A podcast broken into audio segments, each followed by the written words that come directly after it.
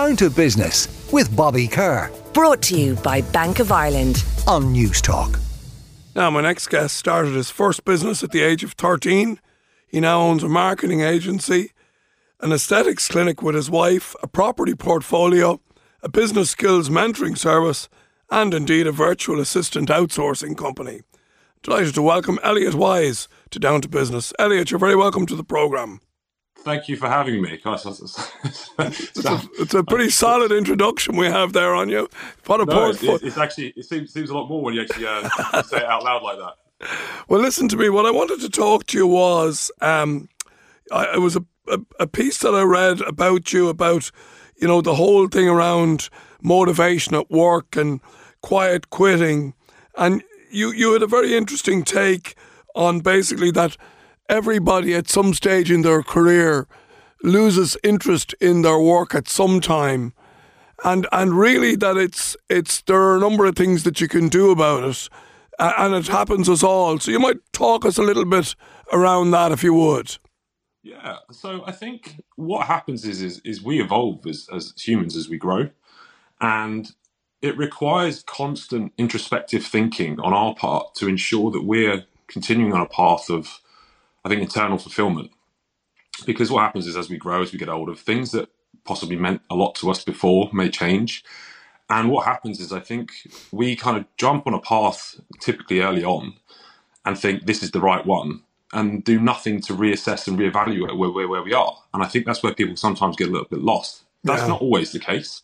I think some of us are lucky in that we find our, our true passion and love and continue on that path and happy with that. But for the most part, as we grow as humans, and as part of the, the beautiful thing about being human, I think we evolve as people, and, and what we what we find fulfills us changes.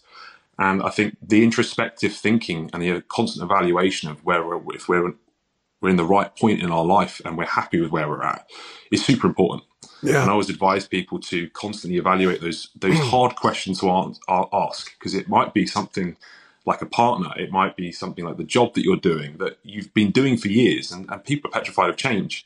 So sometimes better and more more short term, definitely more short term happiness by not addressing those long term pain points, but a, a longer period of potential unfulfillment. Okay, so you give some good advice. One is that you say, you know, it happens as all, so don't panic or make any rash moves. That's good advice. Then you talk about reverse engineer your motivation. So, is that really about maybe standing back from your role and your maybe maybe it's more than your role, maybe it's your life, having a look, asking yourself some hard questions, then maybe finding or deciding this is what I maybe ultimately want to do, and then finding a kind of a controlled route to get to that place.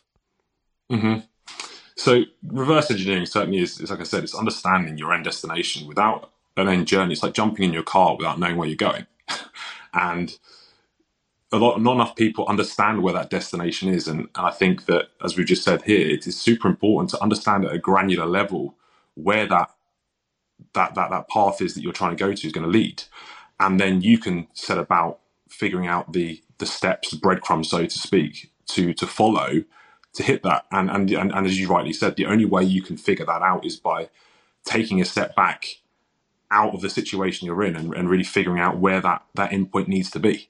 You also give some advice around, you know, maybe how explicit you should be about the scenario with, say, your boss. And uh, you say that, um, you know, if you say, if you explain to your boss that your motivation is taking a dip, as long as you outline concrete reasons why you think this is the case and maybe even offer up solutions that that's probably okay that most employers or uh, bosses would see that as something that is you know it's objective and it's okay to talk about. I think as a boss if a, an employee comes to you with the the statement that they're bored or not fulfilled, that is a downfall in the boss themselves, not the employee. Yeah. And I believe wholeheartedly that the boss or the employer should take full accountability of that and do everything within their power and should be doing everything within their power ongoing to avoid that situation from happening. Because ultimately, a great business is one formed of very fulfilled employees, all pulling in the same direction, trying to create value with the employer's mission at heart. And if someone's coming to you and you're not addressing those problems mm-hmm. along the way, then the it, it, it is ultimately going to be the demise of the company. So as a boss, they will always, always, if they're good, be more than open for you to going through that conversation and sitting down with you and figuring out what it is that fulfills you and, and what makes you happy. And if you ultimately realize at that point that that job isn't going to be able to provide that thing for you, then that's a great time to change and find something else exciting in your life. Yeah. Not to sit there and, and see that through, which is where I think a lot of people then become disinterested and, and, like you say, quiet quitting and all that kind of stuff that ensues. So, in summary, it's about find out what motivates you, set an end goal, reverse engineer actionable steps to help you reach that goal. It seems simple because it is. That's what you say. It is. It is if you have the framework to understand your motivation. So I think a lot of this tracks back to your why and understanding why you get out of bed every single morning. And like I said, that, that why can change. That that reason for for getting out of bed, for going to work, for making sacrifice, for doing things you don't necessarily always want to do. Yeah. And those drivers have to be in place. And if those are in place, it doesn't matter if you're motivated or not. You'll still do them regardless because you have a very under a strong underlying why, which is pushing you to do those things because you understand the direction you're in, you understand why you're doing those things, and you have the path to follow. Yeah, that's very interesting. I also wanted to ask you, Elliot, about uh, limitless mentoring. Um, you, you, you believe in mentoring, and you believe in mentoring, I think, ahead of academia. Would that be fair to say? Very fair to say. right. Well, tell us why. Well, uh, let's let's look at the modern education system to start with. There's there's three ultimate massive failures I see within it, and they promote the fact that failure is bad. Where for me, failure is the core principle from which we learn, from which yeah. we grow. They tell us to do things in isolation and not work together as a team, which fundamentally is completely flawed if you ever want to to grow as a community, as a business, as a species. We need to share knowledge and experience. And we're also told that there's only one right answer to a problem and that we need to find that one right answer when in reality there's so many ways of doing things there's so many solutions to any one particular problem and that's the beauty of life and that's my main gripe with academia and the problem that's now happened is we've got into a position whereby the return on investment from academia is, is next to nothing unless you're going into a prerequisite job like a lawyer doctor etc for any other business there is no real value. There's no return on investment. Whereas mentorship is someone that is at the position that end journey and maybe towards that end path that you figured out for yourself has been there done it got the t-shirt figured out the experiences and is holding your hand and helping you avoid the potholes as you go along that journey. And there's someone there that you can bounce off of.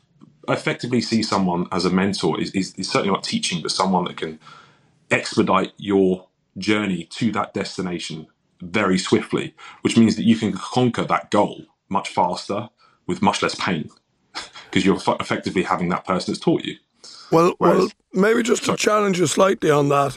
Again, a lot of the business uh, students that I would come across with uh, would work in teams. They'd be doing group work on projects and all that within an academic scenario. But also, then, you know, uh, they would go to work, they would get experience, work experience out in the field. So, is the most powerful thing not really a blend? Of some form of formal education together with uh, the mentorship or you know experience led individual to work with you that the blend of both academia and mentorship i would believe is a is a more powerful entity yeah, so I don't think that mentorship in isolation is without academia. So that, that, I assume when you say academia, a bit more of a theoretical from a theoretical standpoint. Yeah. When we when we when we mentor, we still have classes to follow. The, the, the caveat here is that if I were to tell you to go and action something, for example, if I was to lay out a, a, training regime, it's the easiest way to think of it, and I said to go and perform a particular exercise, it, you can see that as, as teaching, for example. You go and learn something in a classroom. When you go and execute that thing, if you don't have a mentor there to analyze how you perform that rep, how you carried out that exercise, the chances are it's not going to be correct. And you could fail over and over and over again, year after year after year, with that exercise because you never had someone come in and tweak it, see you in action in real time. Whereas a mentor can tell you what to do, but then also be there. So, yes, I agree. There needs to be theory to this, but a mentor should encompass both. So I think you're correct. It, that a better scenario would be a hybrid of both, Yeah. where you're encouraging all of these positive things along with the mentorship, the direct, real time evaluation of what it is that you're doing. All right. Well, look, it's uh, it's it's a fascinating subject matter. Uh, you seem to be a, a fascinating character, Elliot. You're across a whole load of businesses, uh, and indeed, you've got a great take uh, on both uh, the psychology uh, of motivation within the workplace, which I think is really, really f- refreshing to hear. So, thanks for joining us this morning, and we'll talk to you again soon. Thank you for having me. It's been a, it's been a pleasure. Down to Business with Bobby Kerr. Brought to you by Bank of Ireland. Saturday morning at 11 on Newstalk.